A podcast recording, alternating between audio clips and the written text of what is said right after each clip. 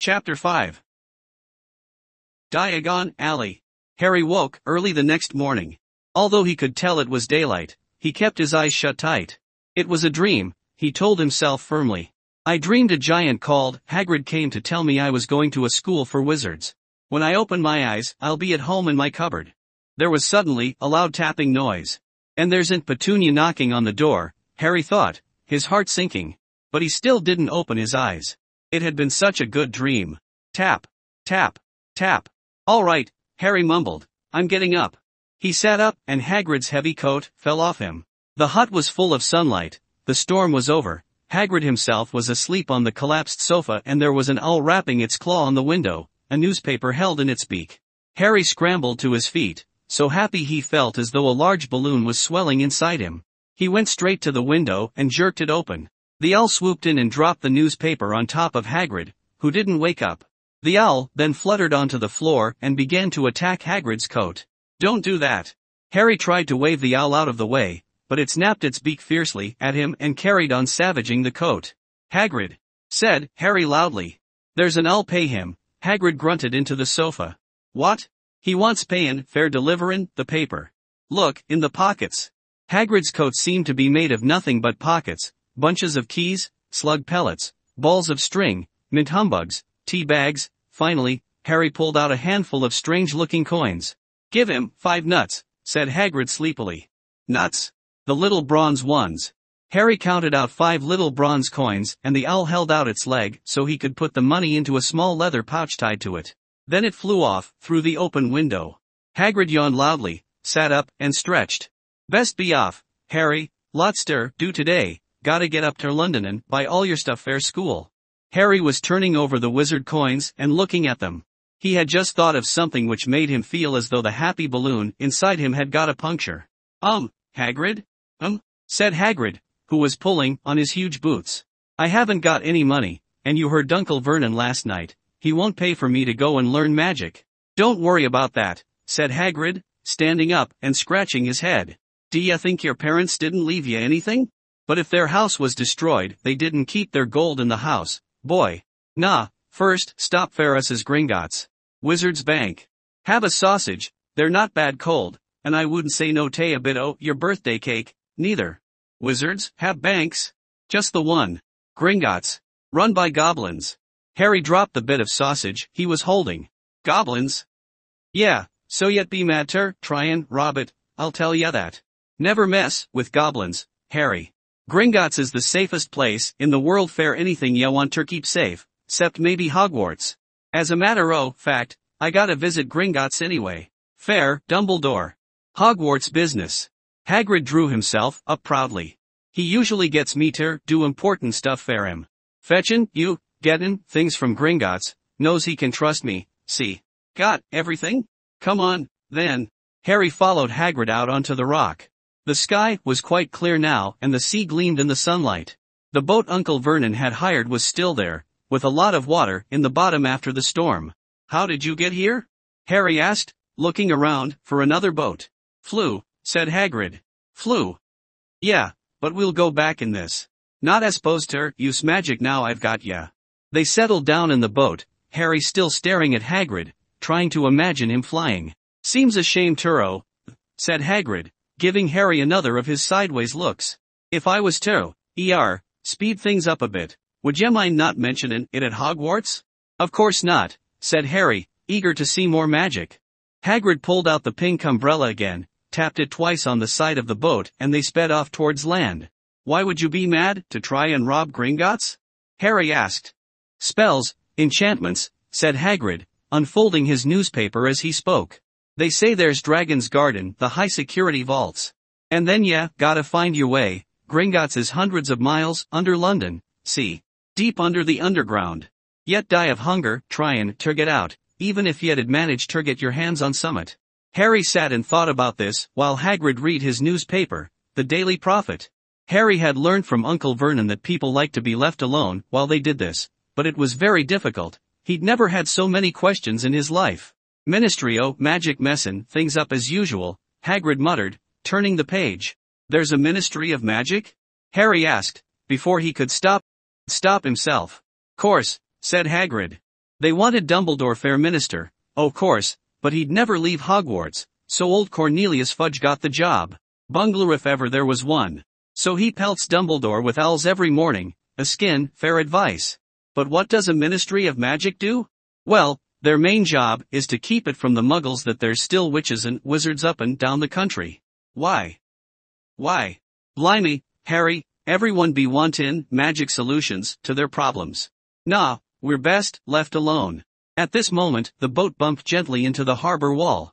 Hagrid folded up his newspaper and they clambered up the stone steps onto the street.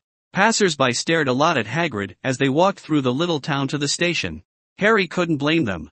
Not only was Hagrid twice as tall as anyone else, he kept pointing at perfectly ordinary things like parking meters and saying loudly, see that, Harry? Things these muggles dream up. Eh. Hagrid, said Harry, panting a bit as he ran to keep up.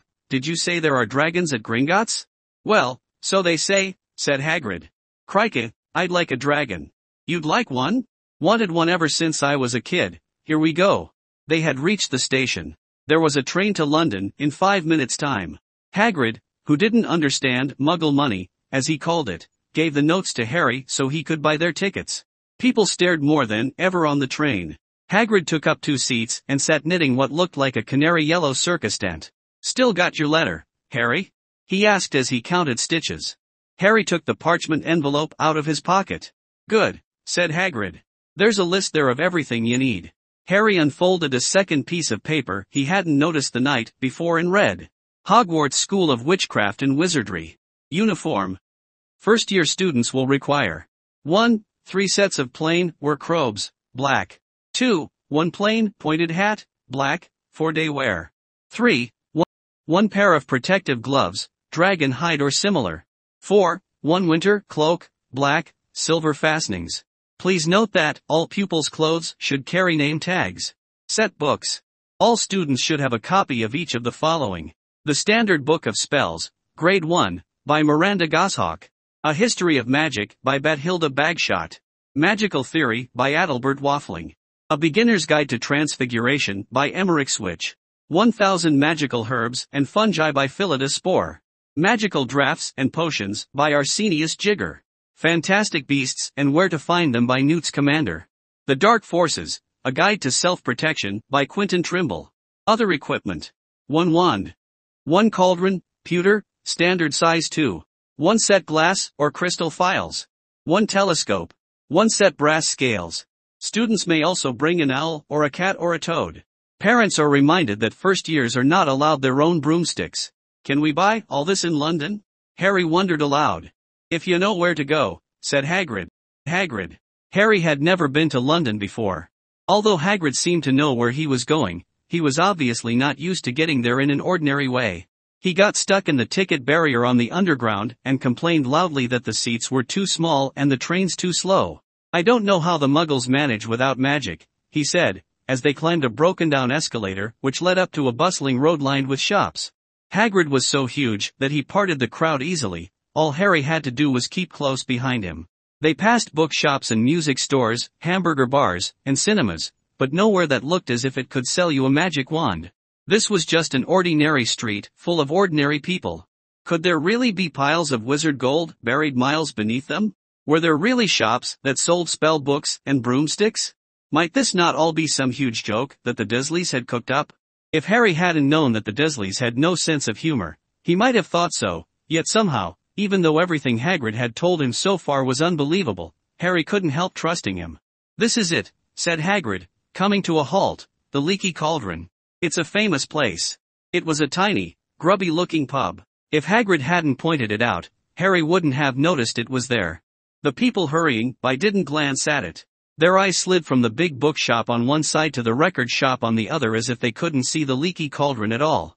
In fact, Harry had the most peculiar feeling that only he and Hagrid could see it. Before he could mention this, Hagrid had steered him inside. For a famous place, it was very dark and shabby. A few old women were sitting in a corner, drinking tiny glasses of sherry. One of them was smoking a long pipe. A little man in a top hat was talking to the old barman, who was quite bald and looked like a gummy walnut. The low buzz of chatter stopped when they walked in. Everyone seemed to know Hagrid, they waved and smiled at him, and the barman reached for a glass, saying, the usual, Hagrid. Can't, Tom, I'm on Hogwarts business, said Hagrid, clapping his great hand on Harry's shoulder and making Harry's knees buckle. Good lord, said the barman, peering at Harry, is this, can this be? The leaky cauldron had suddenly gone completely still and silent. Bless my soul, whispered the old barman. Harry Potter, what an honor. He hurried out from behind the bar, rushed towards Harry and seized his hand, tears in his eyes. Welcome back, Mr. Potter, welcome back. Harry didn't know what to say. Everyone was looking at him. The old woman with the pipe was puffing on it without realizing it had gone out. Hagrid was beaming. Then there was a great scraping of chairs and, next moment, Harry found himself shaking hands with everyone in the leaky cauldron. Doris Crockford, Mr. Potter, can't believe I'm meeting you at last. So proud, Mr. Potter, I'm just so proud. Always wanted to shake your hand, I'm all of a flutter. Delighted, Mr. Potter, just can't tell you. Diggle's the name, Daedalus Diggle. I've seen you before. Said Harry, as Daedalus Diggle's top hat fell off in his excitement. You bowed to me once in a shop. He remembers. Cried Daedalus Diggle, looking around at everyone. Did you hear that? He remembers me. Harry shook hands, again and again, Doris Crockford kept coming back for more. A pale young man made his way forward, very nervously. One of his eyes was twitching. Professor Quirrell said Hagrid. Harry, Professor Quirrell will be one of your teachers at Hogwarts. P. Potter, stammered Professor Quirrell, grasping Harry's hand, Kakantiti tell you how pleased I am to meet you. What sort of magic do you teach, Professor Quirrell? D defense against the D dark arts, muttered Professor Quirrell, as though he'd rather not think about it. And not that you need it. P. Potter? He laughed, nervously. You'll be G getting all your equipment, I suppose. I've G got to pick up a newbie book on vampires, myself. He looked terrified at the very thought. But the others wouldn't let Professor Quirrell keep Harry to himself. It took almost 10 minutes to get away from them all. At last, Hagrid managed to make himself heard over the babble. Must get on. Lots to buy. Come on, Harry. Doris Crockford shook Harry's hand one last time and Hagrid led them through the bar and out into a small, walled courtyard, where there was nothing but a dustbin and a few weeds. Hagrid grinned at Harry. Told ya, didn't I? Told ya, you was famous. Even Professor Quirrell was tremblin' ter meet ya, mind you, he's usually tremblin', dot. Is he always that nervous? Oh, yeah. Poor bloke. Brilliant mind. He was fine while he was studyin' out of books, but then he took a year off to get some first-hand experience. They say he met vampires in the Black Forest and there was a nasty bit o' trouble with a hag, never been the same since. Scared of the students, scared of his own subject. Now, where's me umbrella? Vampires? Hags? Harry's head was swimming. Hagrid, meanwhile, was counting bricks in the wall above the dustbin. Three up, two across, he muttered. Right, stand back, Harry. He tapped the wall three times with the point of his umbrella. The brick he had touched quivered, it wriggled. In the middle, a small hole appeared. It grew wider and wider, a second later they were facing an archway large enough even for Hagrid, an archway onto a cobbled street which twisted and turned out of sight. Welcome, said Hagrid, to Diagon Alley. He grinned at Harry's amazement. They stepped through the archway. Harry looked quickly over his shoulder and saw the archway shrink instantly back into solid wall. The sun shone brightly on a stack of cauldrons outside the nearest shop. Cauldrons, all sizes, copper, brass, pewter, silver, self-stirring, collapsible set a sign hanging over them. Yeah, you'll be needin' one, said Hagrid, but we gotta get your money first. Harry wished he had about eight more eyes. He turned his head in every direction as they walked up the street, trying to look at everything at once, the shops, the things outside them, the people doing their shopping. A plump woman outside an apothecary's was shaking her head as they passed, saying, Dragon liver, 16 sickles an ounce, they're mad, hello, soft hooting came from a dark shop with a sign saying Eeylops Owl Emporium, tawny, screech, barn, brown and snowy. Several boys of about Harry's age had their noses pressed against a window with broomsticks in it. Look, Harry heard one of them say, the new Nimbus 2000, fastest ever, there were shops selling robes, shops selling telescopes, and strange silver instruments Harry had never seen before, windows stacked with barrels of bat spleens and eel's eyes, tottering piles of spell books, quills, and rolls of parchment, potion bottles, globes of the moon. Gringotts, said Hagrid. They had reached a snowy white building which towered over the other little shops. Standing beside its burnished bronze doors, wearing a uniform of scarlet and gold, was, yeah, that's a goblin, said Hagrid quietly as they walked up the white stone steps towards him. The goblin was about a head shorter than Harry. He had a swarthy, clever face, a pointed beard, and, Harry noticed, very long fingers and feet. He bowed as they walked inside. Now they were facing a second pair of doors, silver this time, with words engraved, engraved upon them. Enter, stranger, but take heed of what awaits the sin of greed, for those who take, but do not earn, must pay most dearly in their turn, so if you seek beneath our floors a treasure that was never yours, thief, you have been warned, beware of finding more than treasure there. Like I said, yet be mad, mad ter, try and rob it, said Hagrid. A pair of goblins bowed them through the silver doors and they were in a vast marble hall.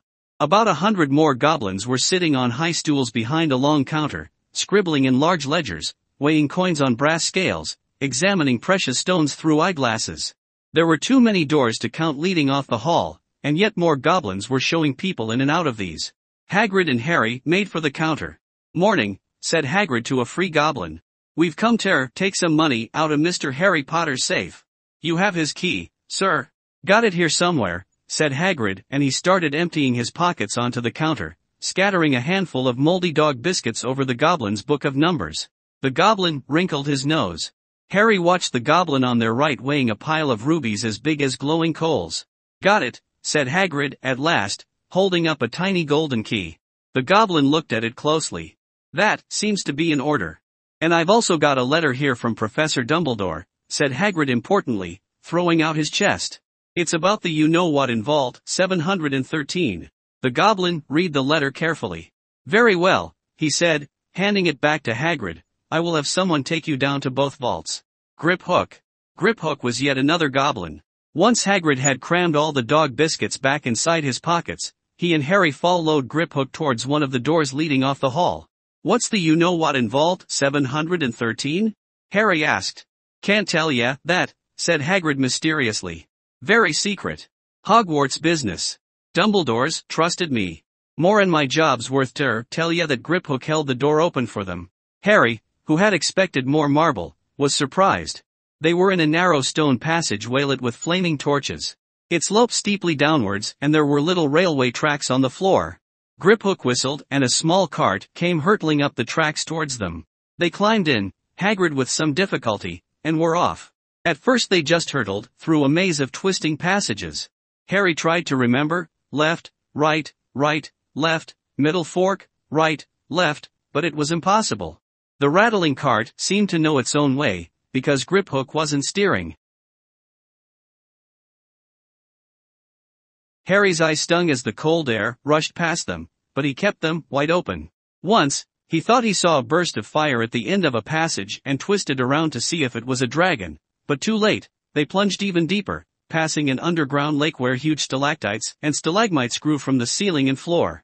I never know, Harry called to Hagrid over the noise of the cart, What's the difference between a stalagmite and a stalactite? Stalagmite's got an M in it, said Hagrid. And Don asked me questions, just now, I think I'm gonna be sick. He did look very green, and when the cart stopped at last, beside a small door in the passage wall, Hagrid got out and had to lean against the wall to stop his knees trembling. Griphook unlocked the door. A lot of green smoke came billowing out, and as it cleared, Harry gasped. Inside were mounds of gold coins. Columns of silver. Heaps of little bronze nuts. All yours? smiled Hagrid. All Harry's, it was incredible. The Dursleys couldn't have known about this, or they'd have had it from him faster than blinking. How often had they complained how much Harry cost them to keep?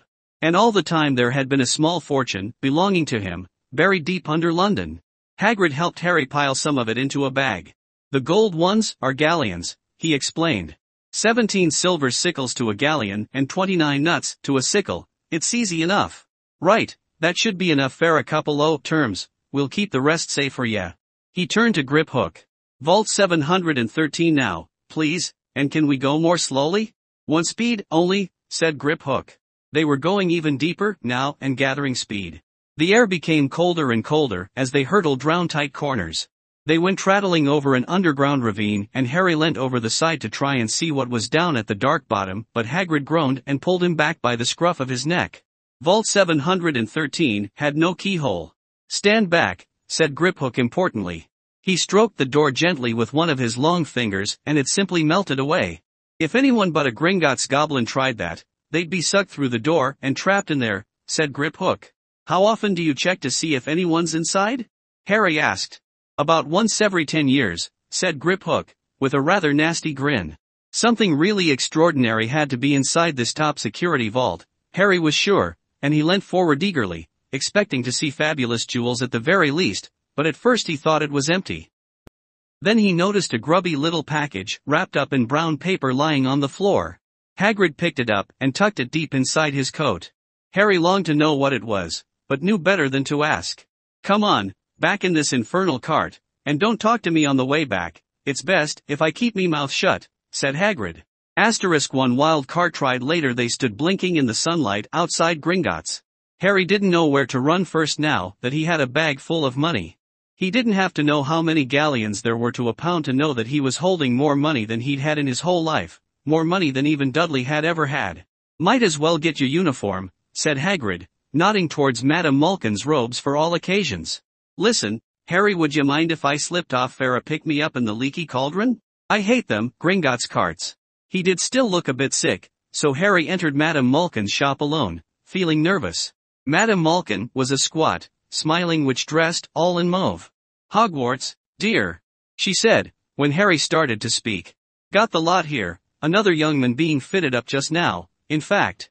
In the back of the shop, a boy with a pale, pointed face was standing on a footstool while a second which pinned up his long black robes. Madame Malkin stood Harry on a stool next to him, slipped a long robe over his head and began to pin it to the right length. Hello, said the boy, Hogwarts too? Yes, said Harry. My father's next door buying my books and mother's up the street looking at wands, said the boy. He had a bored, drawling voice. Then I'm going to drag them off to look at racing brooms. I don't see why first years can't have their own. I think I'll bully father into getting me one and I'll smuggle it in somehow. Harry was strongly reminded of Dudley. Have you got your own broom? The boy went on. No, said Harry. Play Quidditch at all? No, Harry said again, wondering what on earth Quidditch could be. I do, father says it's a crime if I'm not picked to play for my house, and I must say, I agree. Know what house you'll be in yet? No, said Harry, feeling more stupid by the minute. Well, no one really knows until they get there, do they? But I know I'll be in Slytherin, all our family have been, imagine being in Hufflepuff, I think I'd leave, wouldn't you? Um, said Harry, wishing he could say something a bit more interesting. I say, look, at that man, said the boy suddenly, nodding towards the front window. Hagrid was standing there, grinning at Harry and pointing at two large ice creams to show he couldn't come in. That's Hagrid, said Harry, pleased to know something the boy didn't. He works at Hogwarts. Oh, said the boy, I've heard of him. He's a sort of servant, isn't he? He's the gamekeeper, said Harry. He was liking the boy less and less every second. Yes, exactly. I heard he's a sort of savage, lives in a hut in the school grounds, and every now and then he gets drunk, tries to do magic, and ends up setting fire to his bed. I think he's brilliant, said Harry coldly. Do you? said the boy, with a slight sneer. Why is he with you? Where are your parents? They're dead, said Harry shortly. He didn't feel much like going into the matter with this boy. Oh, sorry, said the other, not sounding sorry at all. But they were our kind, weren't they? They were a witch and wizard, if that's what you mean. I really don't think they should let the other sort in, do you? They're just not the same, they've never been brought up to know our ways. Some of them have never even heard of Hogwarts until they get the letter, imagine. I think they should keep it in the old wizarding families. What's your surname, Anyway. But before Harry could answer, Madame Malkin said, That's you done, my dear, and Harry, not sorry for an excuse to stop talking to the boy, hopped down from the footstool. Well, I'll see you at Hogwarts, I suppose, said the drawling boy. Harry was rather quiet as he ate the ice cream Hagrid had bought him, chocolate and raspberry with chopped nuts. What's up? said Hagrid. Nothing, Harry lied. They stopped to buy parchment and quills. Harry cheered up a bit when he found a bottle of ink that changed color as you wrote. When they had left the shop, he said, Hagrid, what's Quidditch? Blimey, Harry, I keep forgettin' how little ye know, not knowin' about Quidditch. Don't make me feel worse, said Harry. He told Hagrid about the pale boy in Madame Malkin's. And he said people from muggle families shouldn't even be allowed in, you're not from a muggle family. If he'd known who ye were, he's grown up knowin' your name if his parents are wizardin' folk, you saw him in the leaky cauldron. Anyway, what does he know about it? Some o' the best I ever saw were the only ones with magic and em in a long line oh muggles. Look at your mum. Look, what she had fair sister. Sister. So what is Quidditch? It's our sport. Wizard sport. It's like, like football in the muggle world, Everyone follows Quidditch, played up in the air on broomsticks, and there's four balls, sorta hard to explain the rules. And what are Slytherin and Hufflepuff? School houses. There's four. Everyone says Hufflepuff are a lot of duffers, but I bet I'm in Hufflepuff, said Harry gloomily. Better Hufflepuff than Slytherin, said Hagrid darkly. There's not a single witch or wizard who went bad who wasn't in Slytherin. You know who was one? Valsari, you know who was at Hogwarts? Years and years ago, said Hagrid. They bought Harry's school books in a shop called Flourish and Blotts, where the shelves were stacked to the ceiling with books as large as paving stones bound in leather, books the size of postage stamps and covers of silk, books full of peculiar symbols and a few books with nothing in them at all. Even Dudley, who never read anything, would have been wild to get his hands on some of these. Hagrid almost had to drag Harry away from curses and counter curses, bewitch your friends, and befuddle your enemies with the latest revenges, hair loss, jelly legs, tongue-tying, and much, much more, by Professor Vindictus Viridian. I was trying to find out how to curse Dudley. I'm not saying that's not a good idea, but you're not to use magic in the muggle world except in very special circumstances, said Hagrid. And anyway, yeah, couldn't work any of them curses yet, you'll need a lot more study before you get to that level. Hagrid wouldn't let Harry buy a solid gold cauldron, either, it says pewter on your list, but they got a nice set of scales for weighing potion ingredients and a collapsible brass telescope. Then they visited the apothecary's, which was fascinating enough to make up for its horrible smell, a mixture of bad eggs and rotted cabbages. Barrels of slimy stuff stood on the floor, jars of herbs, dried roots, and bright powders lined the walls, bundles of feathers, strings of fangs, and snarled claws hung from the ceiling. While Hagrid asked the man behind the counter for a supply of some basic potion ingredients for Harry, Harry himself examined silver unicorn horns at 21 galleons each in minuscule, glittery black beetle eyes, five nuts a scoop. Outside the apothecary's, Hagrid checked Harry's list again. Just your one left, oh yeah, and I still haven't got ya a birthday present. Harry felt himself go red. You don't have to, I know I don't have to. Tell ya, what? I'll get your animal. Not a toad, Toads went out of fashion years ago, yet be laughed at, and I don't like cats, they make me sneeze. I'll get you an owl. All the kids want towels, they're dead useful, carry your post, and everything. Dot. Twenty minutes later, they left Eeylops Owl Emporium, which had been dark and full of rustling and flickering, jewel bright eyes. Harry now carried a large cage which held a beautiful snowy owl, fast asleep with her head under her wing. He couldn't stop stammering his thanks, sounding just like Professor Quirrell. Don't mention it, said Hagrid gruffly. Don't expect you've had a lot of presents from them Dursleys. Just Ollivanders left now, only place fair wands, Ollivanders, and you gotta have the best wand. A magic wand, this was what Harry had been really looking forward to. The last shop was narrow and shabby. Peeling gold letters over the door read Ollivanders, makers of fine wands since 382 BC. A single wand lay on a faded purple cushion in the dusty window. A tinkling bell rang somewhere in the depths of the shop as they stepped inside. It was a tiny place, empty except for a single spindly chair which Hagrid sat on to wait. Harry felt strangely as though he had entered a very strict library. He swallowed a lot of new questions which had just occurred to him and looked instead at the thousands of narrow boxes piled neatly right up to the ceiling. For some reason, the back of his neck prickled. The very dust and silence in here seemed to tingle with some secret magic. Good afternoon, said a soft voice. Harry jumped. Hagrid must have jumped, too, because there was a loud crunching noise and he got quickly off the spindly chair. An old man was standing before them, his wide, pale eyes shining like moons through the gloom of the shop. Hello, said Harry awkwardly. Ah, yes, said the man. Yes, yes, I thought I'd be seeing you soon. Harry Potter. It wasn't a question. You have your mother's eyes. It seems only yesterday she was in here herself, buying her first wand. Ten and a quarter inches long, swishy, made of willow. Nice wand, for charm, work. Mr. Ollivander moved closer to Harry. Harry wished he would blink. Those silvery eyes were a bit creepy. Your father, on the other hand, favored a mahogany wand. 11 inches. Pliable. A little more power and excellent for transfiguration. Well, I say your father favored it, it's really the wand that cho chooses the wizard, of course. Mr. Ollivander had come so close that he and Harry were almost nose to nose. Harry could see himself reflected in those misty eyes. And that's where, Mr. Ollivander touched the lightning scar on Harry's forehead with a long, white finger.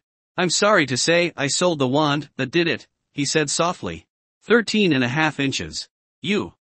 Powerful wand, very powerful, and in the wrong hands. Well, if I'd known what that wand was going out into the world to do, he shook his head, and then, to Harry's relief, spotted Hagrid. Rubeus. Rubeus, Hagrid. How nice to see you again. Oak, 16 inches, rather bendy, wasn't it? It was, sir, yes, said Hagrid. Good one, that one. But I suppose they snapped it in half when you got expelled? said Mr. Ollivander, suddenly stern. Yar, yes, they did, yes, said Hagrid, shuffling his feet. I've still got the pieces. He added brightly. But you don't use them? said Mr. Ollivander sharply. Oh, no, sir, said Hagrid quickly. Harry noticed he gripped his pink umbrella very tightly as he spoke. Um, said Mr. Ollivander, giving Hagrid a piercing look. Well, now, Mr. Potter. Let me see. He pulled a long tape measure with silver markings out of his pocket. Which is your wand arm? Yar, well, I'm right-handed, said Harry. Hold out your arm. That's it. He measured Harry from shoulder to finger, then wrist to elbow, shoulder to floor, knee to armpit, and round his head. As he measured, he said, every Ollivander wand has a core of a powerful magical substance, Mr. Potter. We use unicorn hairs, phoenix tail feathers, and the heartstrings of dragons. No two Ollivander wands are the same, just as no two unicorns, dragons, or phoenixes are quite the same. And of course, you will never get such good results with another wizard's wand. Harry suddenly realized that the tape measure, which was measuring between his nostrils, was doing this on its own. Mr. Ollivander was flitting around the shelves, taking down boxes. That will do, he said, and the tape measure crumpled into a heap on the floor. Right then, Mr. Potter. Try this one. Beechwood and dragon heartstring. 9 inches. Nice and flexible. Just take it and give it a wave. Harry took the wand and, feeling foolish, waved it around a bit, but Mr. Ollivander snatched it out of his hand almost at once. Maple and phoenix feather. 7 inches. Quite whippy. Try Harry tried, but he had hardly raised the wand when it, too, was snatched back by Mr. Ollivander. No, no, here, ebony and unicorn hair, eight and a half inches, springy. Go on, go on, try it out. Harry tried. And tried. He had no idea what Mr. Ollivander was waiting for. The pile of tried wands was mounting higher and higher on the spindly chair, but the more wands Mr. Ollivander pulled from the shelves, the happier he seemed to become. Tricky customer, eh? Not to worry, we'll find the perfect match here somewhere, I wonder, now, yes, why not, unusual combination, holly and phoenix feather, 11 inches, nice and supple. Harry took the wand. He felt a sudden warmth in his fingers. He raised the wand above his head, brought it swishing down through the dusty air and a stream of red and gold sparks shot from the end like a firework, throwing dancing spots of light onto the walls. Hagrid hooped and clapped and Mr. Ollivander cried, Oh, bravo. Yes, indeed. Very good. Well, well, well, how curious, how very curious, he put Harry's wand back into its box and wrapped it in brown paper, still muttering, curious, curious, sorry, said Harry, but what's curious? Mr. Ollivander fixed Harry with his pale stare. I remember every wand I've ever sold, Mr. Potter. Every single wand. It so happens that the phoenix, whose tail feather is in your wand, gave another feather, just one other. It is very curious indeed that you should be destined for this wand, when its brother, why, its brother gave you that scar. Harry swallowed. Yes, thirteen and a half inches. You. Curious, indeed how these things happen. The one chooses, the wizard, remember. I think we must expect great things, from you, Mr. Potter. After all, he who must not be named, did great things, terrible, yes, but great. Harry shivered. He wasn't sure he liked Mr. Ollivander too much. He paid seven gold galleons for his wand and Mr. Ollivander bought them from his shop. Asterisk the late afternoon sun hung low in the sky as Harry and Hagrid made their way back down Diagon Alley, back through the wall, back through the leaky cauldron, now empty. Harry didn't speak at all as they walked down the road, he didn't even notice how much people were gawping at them on the underground, laden as they were with all their funny-shaped packages, with the sleeping snowy owl on Harry's lap. Up another escalator, out into Paddington Station, Harry only realized where they were when Hagrid tapped him on the shoulder. Got time for a bite to eat before your train leaves, he said. He bought Harry a hamburger and they sat down on plastic seats to eat them. Harry kept looking around. Everything looked so strange, somehow. You, alright, Harry? Yeah, very quiet, said Hagrid. Harry wasn't sure he could explain. He just had the best birthday of his life, and yet, he chewed his hamburger, trying to find the words. Everyone thinks I'm special, he said at last. All those people in the leaky cauldron, Professor Quirrell, Mr. Ollivander, but I don't know anything about magic at all. How can they expect great things? I'm famous and I can't even remember what I'm famous for. I don't know what happened when Valsari, I mean, the night my parents died. Hagrid leant across the table. Behind the wild beard and eyebrows, he wore a very kind smile. Don, you worry, Harry. You learn fast enough. Everyone starts at the beginning at Hogwarts, you'll be just fine. Just be yourself. I know, it's hard. You've been singled out, and that's always hard. But you'll have a great time at Hogwarts, I did, still do, smatter of fact. Hagrid helped Harry onto the train that would take him back to the Dursleys, then handed him an envelope. Your ticket fare, Hogwarts, he said. First oh, September, King's Cross, it's all on your ticket.